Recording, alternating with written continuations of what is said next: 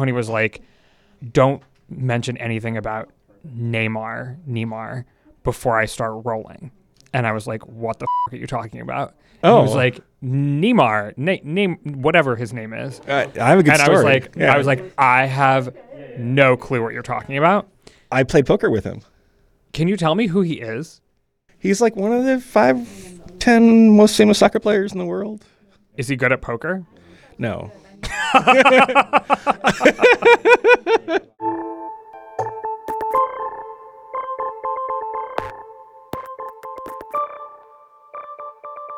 You ready for this? Born ready. You remember your role? Yes. God, this feels so weird. Hello and welcome to the 538 Politics Podcast. I'm Galen Druk, I'm Nate Silver. and, And this, this is Model Model Talk. Nate, Wasn't that more coordinated being in person? it absolutely was. Zoom. It's so much easier than on Zoom.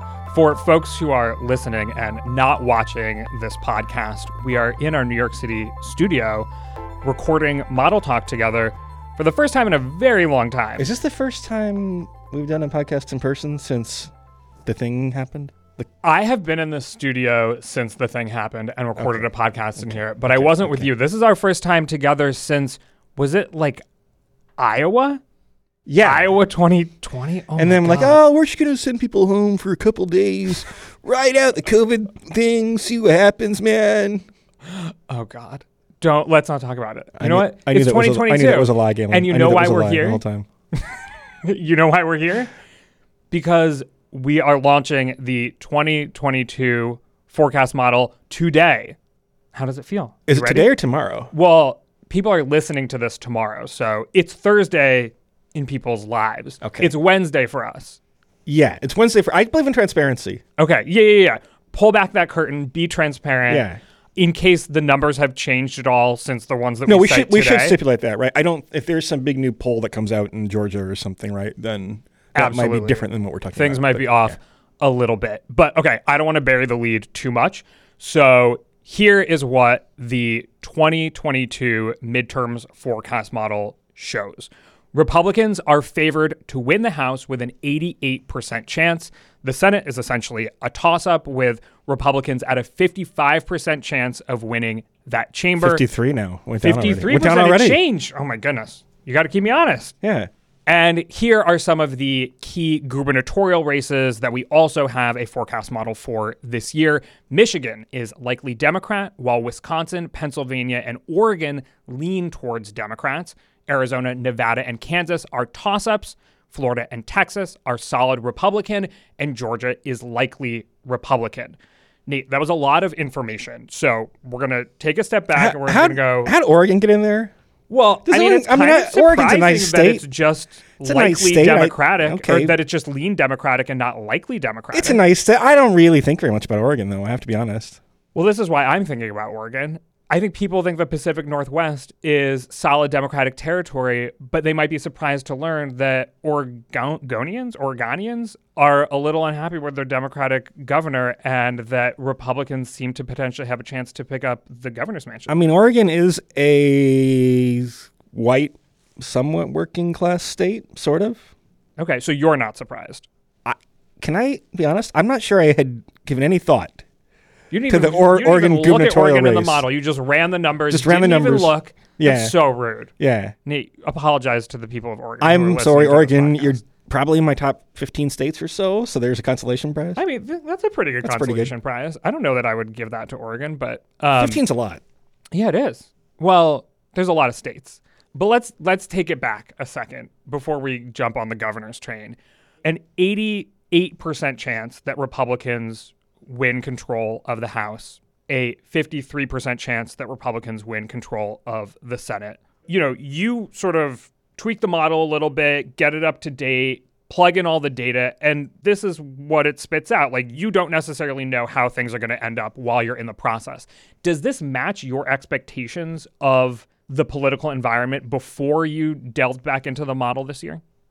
Um, I was surprised that the Senate was a toss up. Actually, when I was initially building the model, right, I had you take the version from 2020, right, and so in 2020, how many Senate seats Democrats start out with? Like 48 or something, then got up to 50 or what was it? So I had them with two fewer seats than they had, right? So they had both the Senate and the House as like 90% Republican. I'm like, okay, that kind of makes sense that you're going to have a, it's a midterm year. The generic ballot favors the GOP. Biden's unpopular. I'm like, oops, actually, They I have this. Have I 50, haven't yeah. revised this variable yet. If they currently have 50, then the Senate kind of goes more to like 50 50. But I think it makes sense because, first of all, all the Democrats who are up for reelection are in states that Biden won, mm-hmm. right? It's not like you have Jon Tester in Montana who might lose in 2024 or Joe Manchin or Heidi Heitkamp or or these kind of give me Republican races, right? They're all in states that uh, You know that Heidi Heitkamp isn't still a senator, right? I, I'm aware of that, right? okay, okay, But there were some races where, to use a poker term, Democrats were kind of drawing dead, right? Yeah. Where things have shifted. They, maybe they were lucky to win in the first place. And there aren't any of those this year, right? All of the races for Democrats are salvageable. That's one thing, right? Number two, like there are other Biden states that Democrats have a shot to pick up seats. I think we actually have them slightly ahead in Pennsylvania. But Fetterman still, I mean, rated a toss up, but Rated toss-up, slightly right. ahead if you look at the you know actual you know, in Wisconsin, the polling is very competitive. I mean, I think Ron Johnson's a problematic nominee, right? They have a puncher's chance of winning in North Carolina, although it's a state that's often teased Democrats, but they're not purely playing defense. If they gain the Pennsylvania seat, then all of a sudden the GOP has to pick up two, and that's and that's maybe like easier said than done, given uh, that you have, I think, fairly suboptimal Republican candidates in in some of these races. I mean, so one question I have here is that the generic ballot currently shows Republicans leading with about two points. We generally see that as the midterm year wears on, whatever party is out of power tends to gain in the generic ballot. The generic ballot being the polling question where pollsters ask Americans if the election were held today, would you vote for a Republican or a Democrat for Congress without a specific name attached to that poll? And that tends to be a good indicator of the political environment overall. So, is this model based on if that 2% holds until election day? Because often we kind of don't expect that it will. We think that the picture is going to get better for Republicans as we approach election day if history holds. No, if if the two percent holds, and Democrats would have a chance of keeping the House as well as the Senate. Really? I mean, our break even number is about zero, right? If Democrats win the popular vote for the House, and they're even money or a little better to also control the majority of seats in the House. And that hasn't been the case in the past, right? It's been that Democrats have had to win the House popular vote by, say, two points or something like that. It depends on the year. So people think it's just about like redistricting and how the maps are biased. It's a little bit more complicated than that. It also has to do with incumbency, even though incumbency is not the advantage it once was by a lot. Democrats do control the slight majority of seats now. So in some of the closer races, they might have an incumbent. The incumbents who survived in 2020, which was not a great year for Democrats, may be reasonably strong, right? But no, the issue is that, first of all, the two points isn't really two points. It's two points among registered voters, but not among the likely voter electorate. So that's already more like four.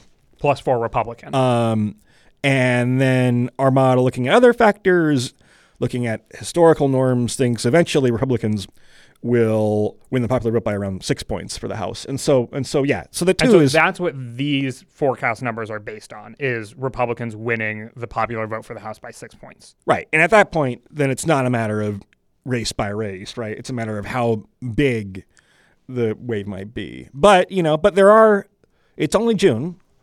That could be wrong. I mean, I do think you have. Uh, we'll talk about this, I'm sure. I think the Dobbs decision, meaning the decision to overturn Roe v. Wade, is a huge factor. It's not. I don't know if it's really even kind of factored in the model per se. There have been some generic ballot polls that have come out, right? But like, I think that's kind of. Um, well, we'll talk about it. It's important. Yeah, we got a lot to talk about when it comes to current events and how it might shape politics and therefore the forecast over the next four months. I do want to mention, though, before we get into that, if this sort of holds, if the modal outcome that Republicans win the popular vote in the House by six points holds, how many seats are they looking at picking up? You know, for some context, Republicans gained 63 seats in 2010, a, a similar year in that Obama had just won. It was the first midterms after Obama had won. Democrats gained 41 seats in 2018, right after Trump had won.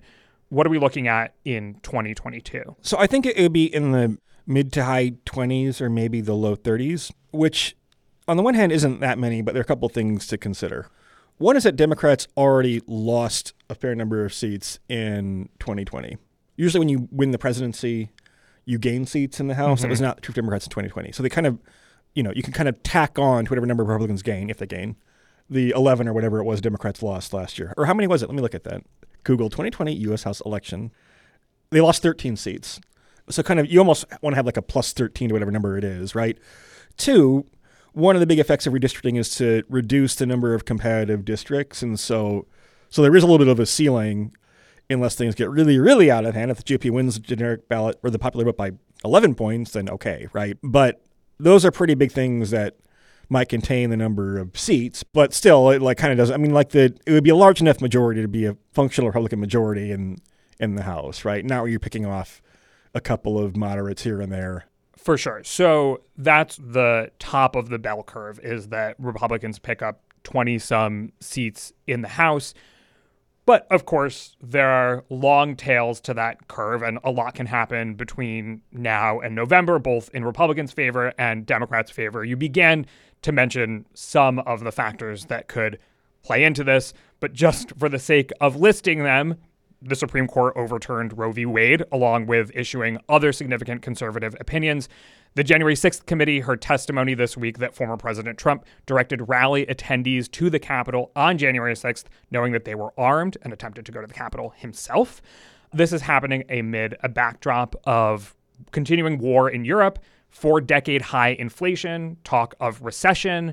I don't even know how this fits into this anymore or if it does, but there's still COVID to some extent.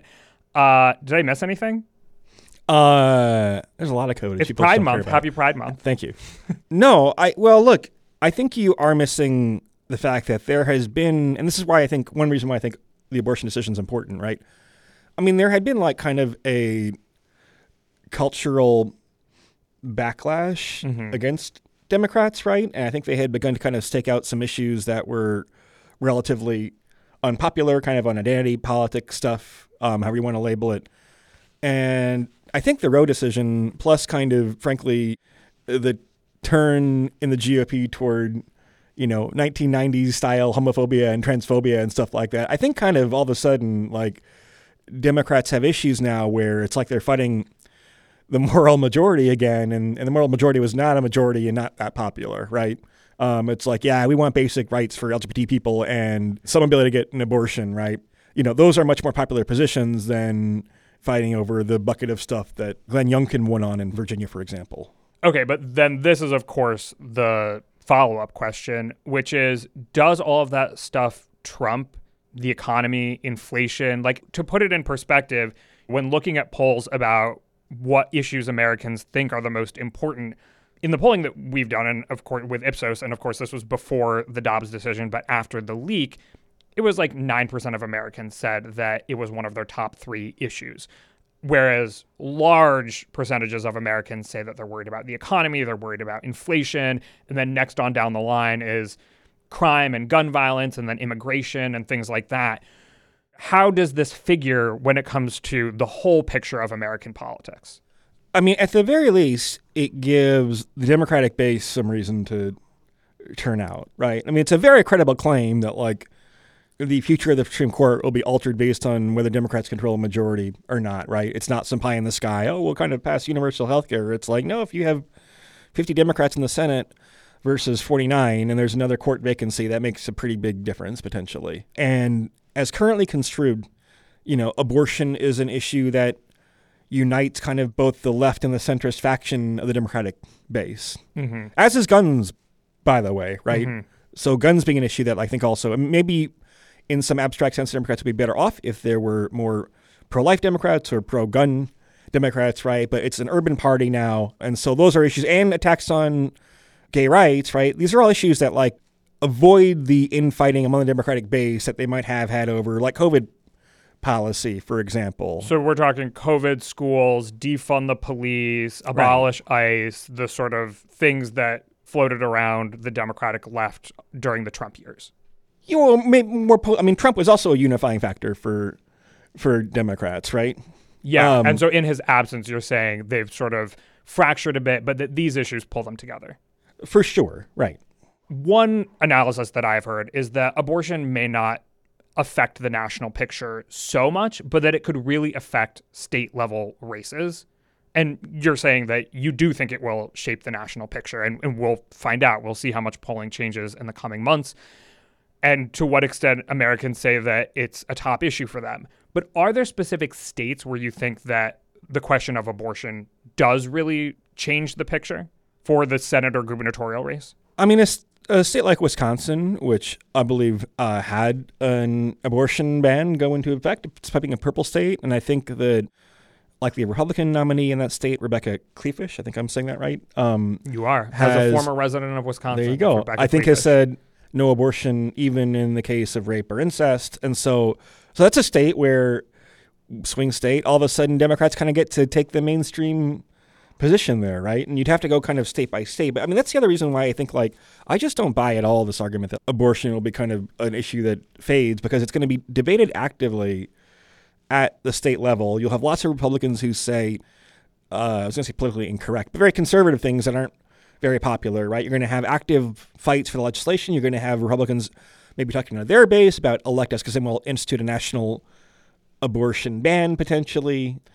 You know, it's not the only decision the Supreme Court will make. I mean, I, I just think it's like Roe v. Wade being overturned is one of the most significant decisions made by the Supreme Court in the past half century, right? I mean, this is a this is a big deal, and I think people are kind of missing the forest for the trees if they if they kind of say, "Oh, it's just one from among many issues." And also, the other thing too about it is like it's it's like an active thing that's happening now, right? Mm-hmm. One big problem Democrats have with January sixth is that ultimately the insurrection failed. We can debate how close it was to failing, and we can debate what damage it did, but ultimately Joe Biden won the presidency. Democrats actually won control of the Senate, and so so it failed. So you're talking about kind of a hypothetical or a warning for next time. This is something that's happening now. There are many states in America where you cannot get an abortion, or at least not under broadly universal conditions, right now. And so it's like it's something. It's unusual for the party that's not in power to enact, in this case, through the court, a policy change that has profound immediate effects. And Americans are, in some sense, risk averse and change averse, and so and so they tend to backlash against big, sudden, unexpected change. Okay, so it sounds like you're saying that January 6th may not play a role in the 2022 midterms. Of course, I mentioned the testimony that we heard yesterday in the public committee hearings. I think under different circumstances, if we hadn't been launching the model uh, today, we might have rushed an emergency podcast. People were very busy. Uh, did that change the picture at all? The fact that we learned, okay, Trump had been informed that the mob essentially was armed, still directed to them, them to the Capitol, tried to go himself.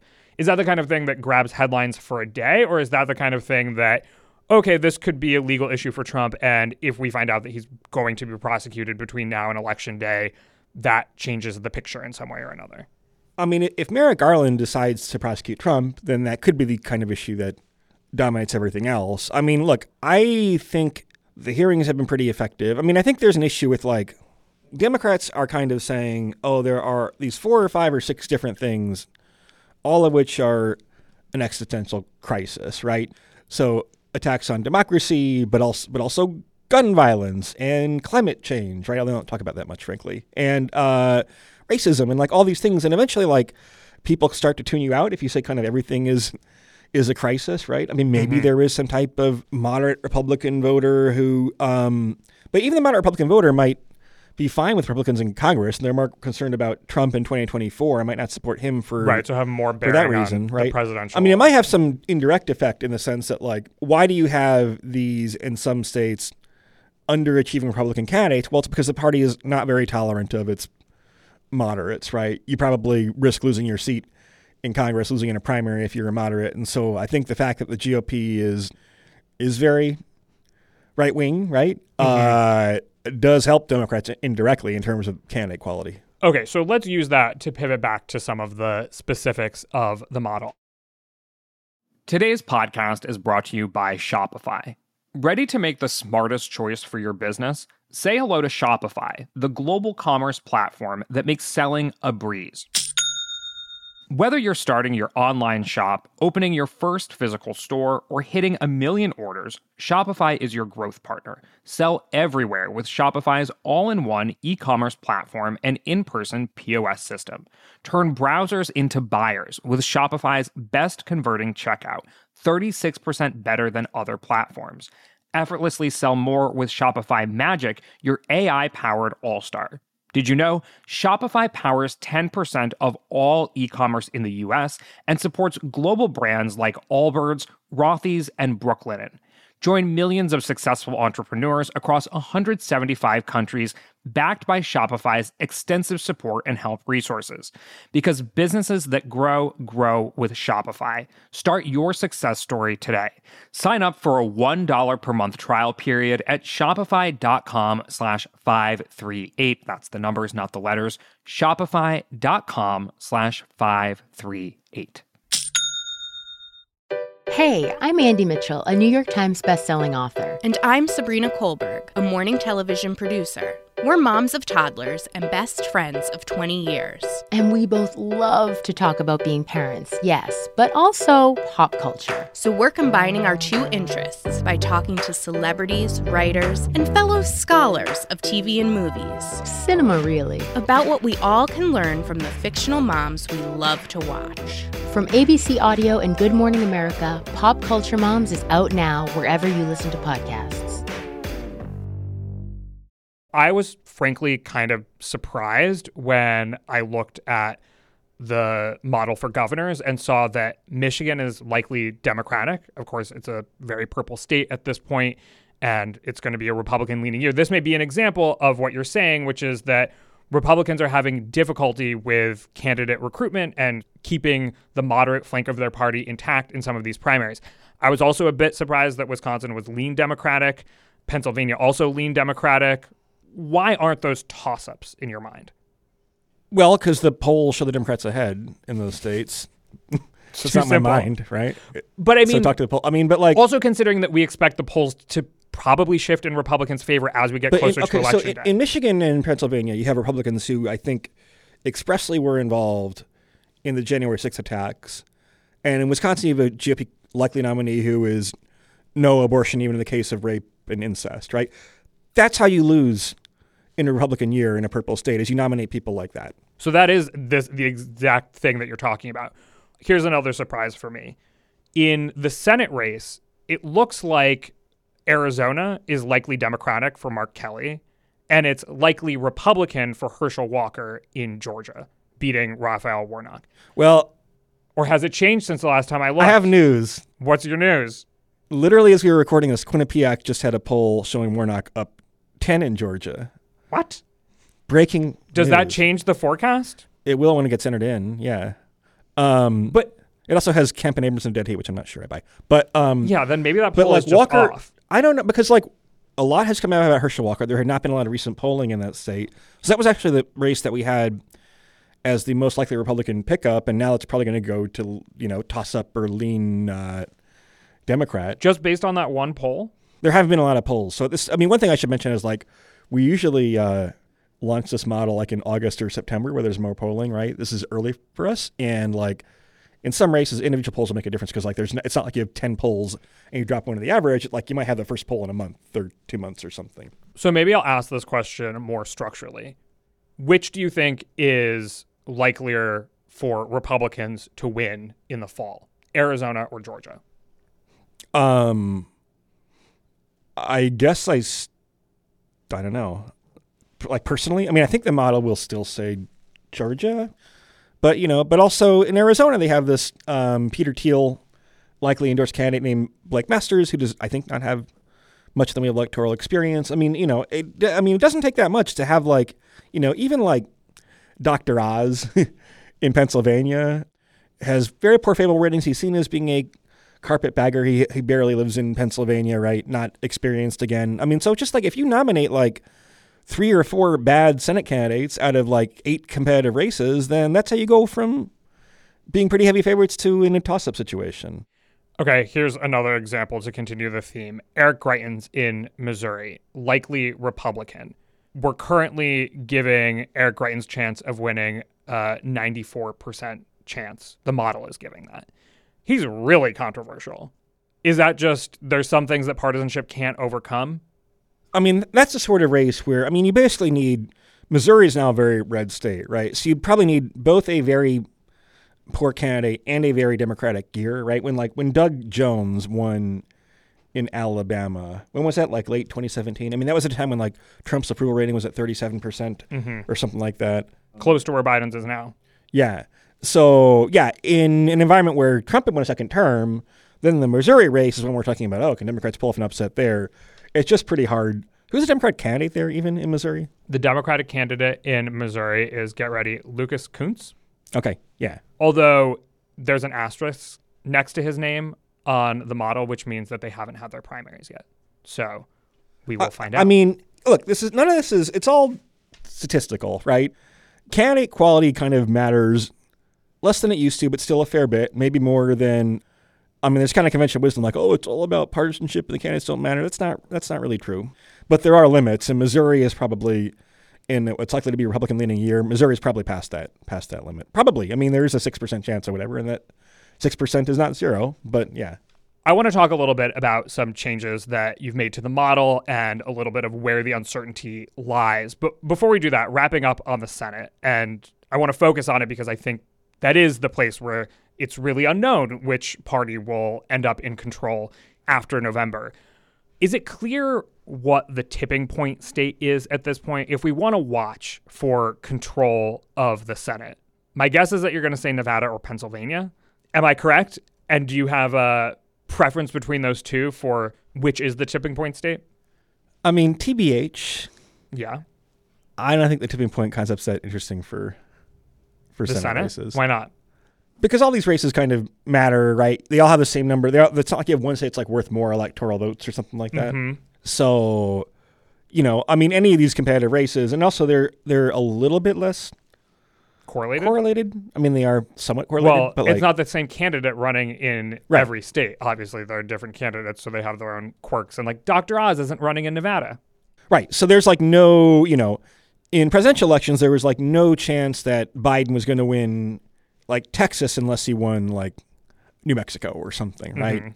And in the Senate races, you can have like a flukish result where it's off by five or 10 points based on the particular candidates in the state. And so, therefore, I think all these competitive races are, are important.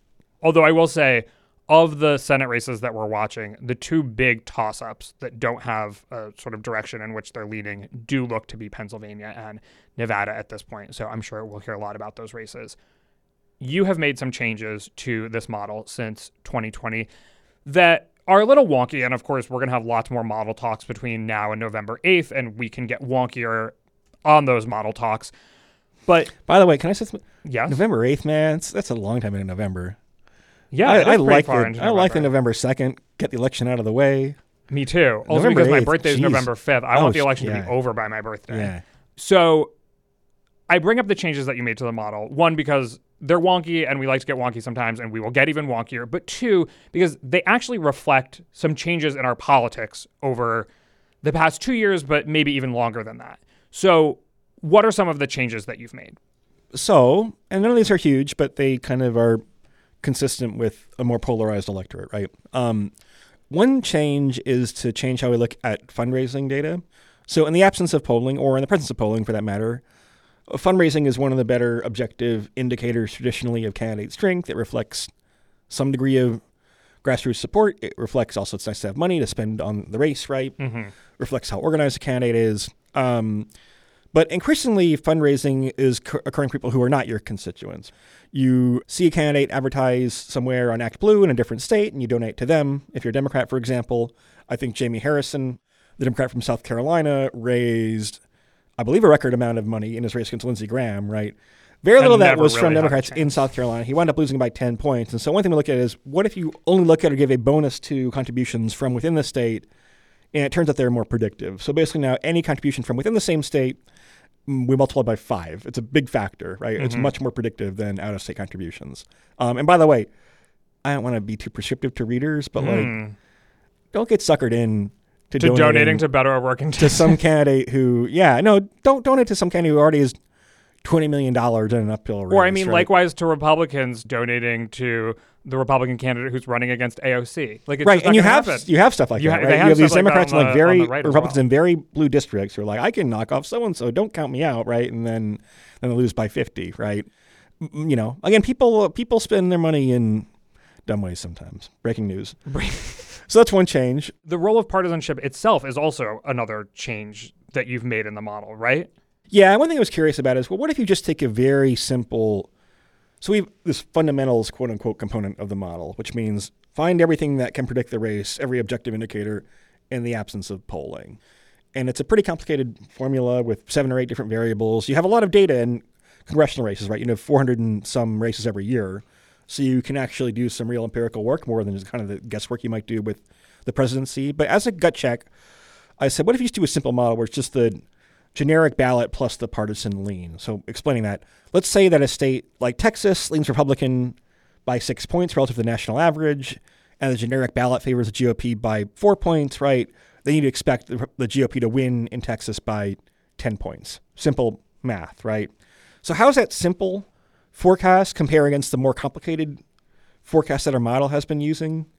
The answer is that it's actually almost as good as a more complicated forecast. Wait, how, okay. On a personal level, having developed this entire model, how does that feel to sort of put all of the work into collecting this data and studying past elections, and then partisanship comes in and is just like, hey, I'm pretty predictive too. I mean, the fancy one still is better, right? Yeah. Um, but they they give different answers sometimes, right? And so combining them, where you basically use two thirds of the fancy version and one third of the lo-fi version, turns out to be better than either one taken alone. But so when you saw how close they were, like how you know, using the fancy version and the lo-fi version, and you compared them, and you saw that they were quite close and how predictive they were, were you like, no, you were happy? I I'm not really You were like the wor- attached to our model. What? Yeah, The model's not your baby? not anymore, man. Not, Not anymore. Not You've sort of it's now a it's, now a teenager. It's off on its own, doing its own thing. yeah. Wow. What college is it going to go to? Uh, I don't think it's gonna go to college. Really? Is it going to be a go- crypto billionaire? It's gonna be a crypto billionaire, or you know, yeah, Has it moved to Miami yet? obviously. Obviously. Yeah. The model now lives Although in Miami. Fivey doesn't like Miami, I don't think. Fivey doesn't like Miami. too warm. That's fur. oh yeah, Fivey Fivey likes- has fur. Yeah, Where's Fivey going to move then? I think Fivey lives in Vermont. Fivey lives in Okay, well let us know Is Vermont listeners Yeah. if you if you encounter Fivey. So I think there are a couple more changes. We can talk about them maybe in another podcast. Give people Yeah, one of the things. So we to. we assume there's a little bit more correlation between races now, not the presidential level, but like you did in 2020 have literally like every toss-up race that your Times designated in the House was won by a Republican, right? So you know, you can definitely have systematic polling errors in the House in the same way that you have. In fact, the polls are actually worse in races for Congress than for the presidency in 2020. So. Oh, know, yeah. Yeah. Yeah, because Republicans overperformed Trump. Yeah. Last question here. You know, we dabble, we don't dabble, we live, we make our living off uncertainty. There's a 12% chance that Democrats keep control of the House. There's similarly like a 10% chance that there's an absolute Republican blowout that maybe sets Republicans on course to have a supermajority in the Senate by 2024 or what you know whatever. What do you think are the key sources of uncertainty between now and election day?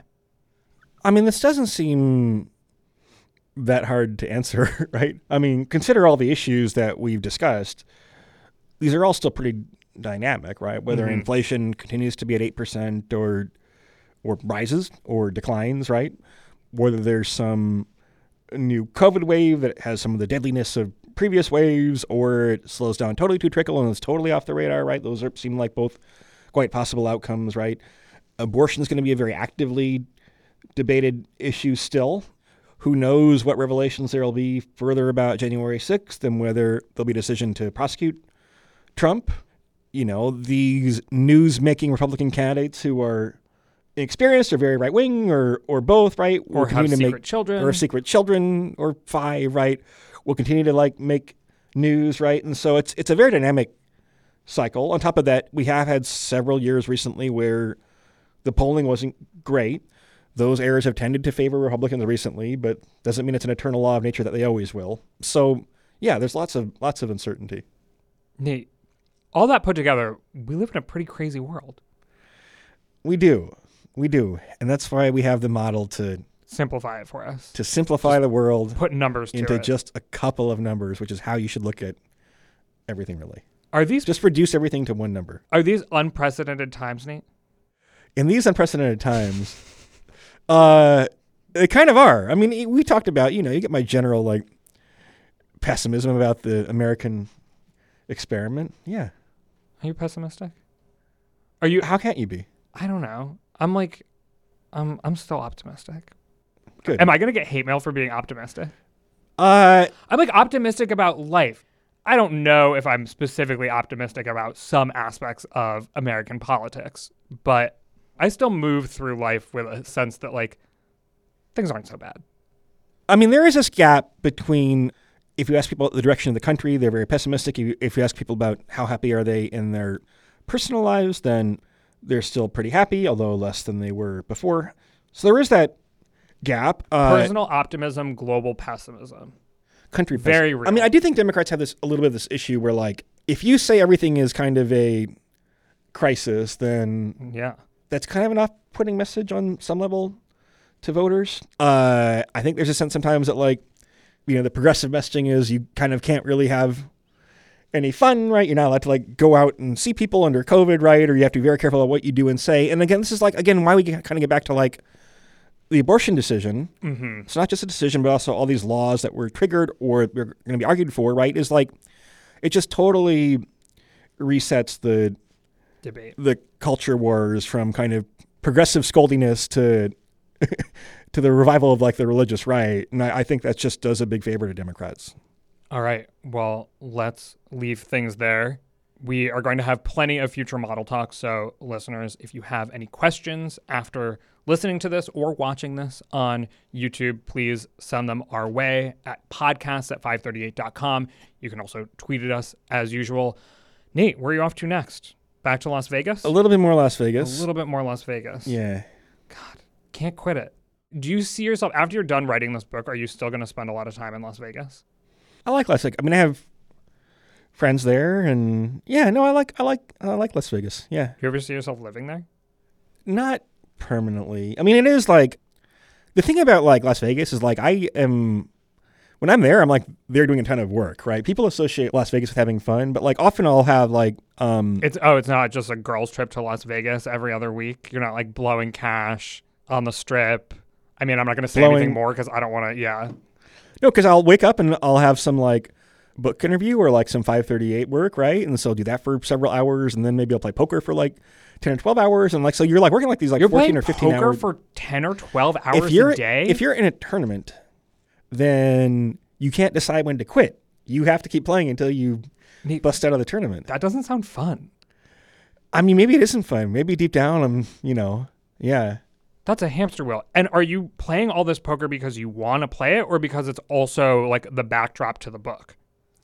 I mean, I like poker. It's a way, you know, all the bad shit going on in the world, man. Just play my poker hand. I don't have to worry about that too much, right? I Just have to worry about like, should I re-raise with my ace king? Okay, so like here? your poker is my runs along the West Side Highway. Uh, sort of. They are kind of similar Okay. in certain ways, right? You have to be pretty self motivated. Like neither activity is like exactly packed with excitement. I mean, poker has these like bursts of Mm-hmm. excitement when you run very deep in a tournament or get a really big hand, right? It's exciting, but like it's a lot of patience and kind of waiting around, right? So yeah, you can do some reading at the table. Okay. Yeah. Yeah. Yeah. All right. Well, we're gonna have to talk more about that on future Model Talk episodes. But for now, thank you, Nate. Thank you, Galen. My name is Galen Druk. Anna Rothschild is on video editing. Nash Consing, Kevin Ryder, and Brianna Cox are in the control room. Chadwick Matlin is our editorial director, and Emily Vanesky is our intern.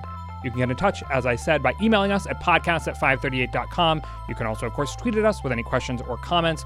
If you're a fan of the show, leave us a rating or a review in the Apple Podcast Store or tell someone about us. Thanks for listening, and we will see you soon.